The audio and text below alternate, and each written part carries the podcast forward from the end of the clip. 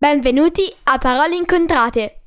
Io sono Maddalena, la vostra guida. In questi podcast vi racconterò dei fatti interessanti, recensirò libri che vi consiglio oppure leggerò una storia per chi vuole imparare l'inglese. Ne pubblicherò uno alla settimana, il lunedì. Quindi tenetevi pronti per fiondarvi ad ascoltarlo. Trovate tutti gli episodi del podcast su www.paroleincontrate.it su Apple Podcast, Google Podcasts, Spotify, Amazon Music o Stitcher. Potete seguire Parole Incontrate anche su Instagram e Facebook.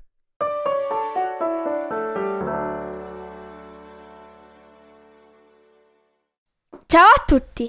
Oggi vi leggerò la soluzione di Un caso di banane, tratto da Nei panni di Sherlock di Stuart Ross. Racconto che ho letto settimana scorsa. Se non l'avete ancora ascoltato, metterò il link in descrizione. Grazie e buon ascolto.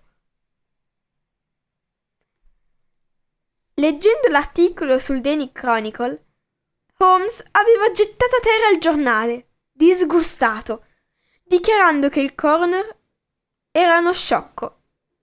Il referto, spiegò a Watson, appariva sospetto per due ragioni. Un ragno annidato in un casco di banane è già abbastanza raro. Che due si trovassero nello stesso nascondiglio era assolutamente inverosimile. Per confermare i suoi sospetti che si trattasse di, no- di omicidio, l'investigatore tirò giù dallo scaffale un volume dell'Enciclopedia Britannica e consultò la voce relativa ai ragni. Proprio come pensavo, dichiarò trionfante. L'unico ma- ragno mortale delle Americhe è il ragno errante del Brasile del genere Phoneutria. Come indica il suo nome volgare, la creatura vive nell'America centrale e meridionale, non ai Caraibi. Dunque, mio caro Watson, c'è un'unica spiegazione per la presenza di due di queste orribili creature in un carico di banane arrivato dalla Giamaica. Qualcuno deve averle messe lì con intenti criminali.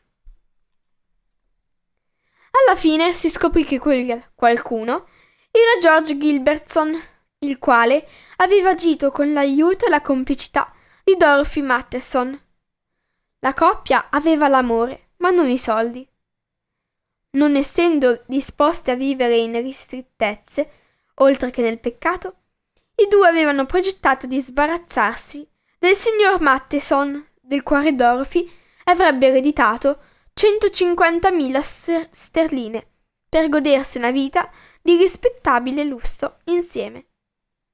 E forse i loro sogni si sarebbero avverati se Sherlock Holmes non si sarebbe abbattuto in quell'articolo sul Daily Chronicle. Oggi vi ho letto la soluzione di Un caso di banane, racconto tratto da Nei panni di Sherlock di Stuart Ross, letto settimana scorsa. Se non avete ancora ascoltato l'episodio, vi metterò il link in descrizione. E voi avevate capito la soluzione?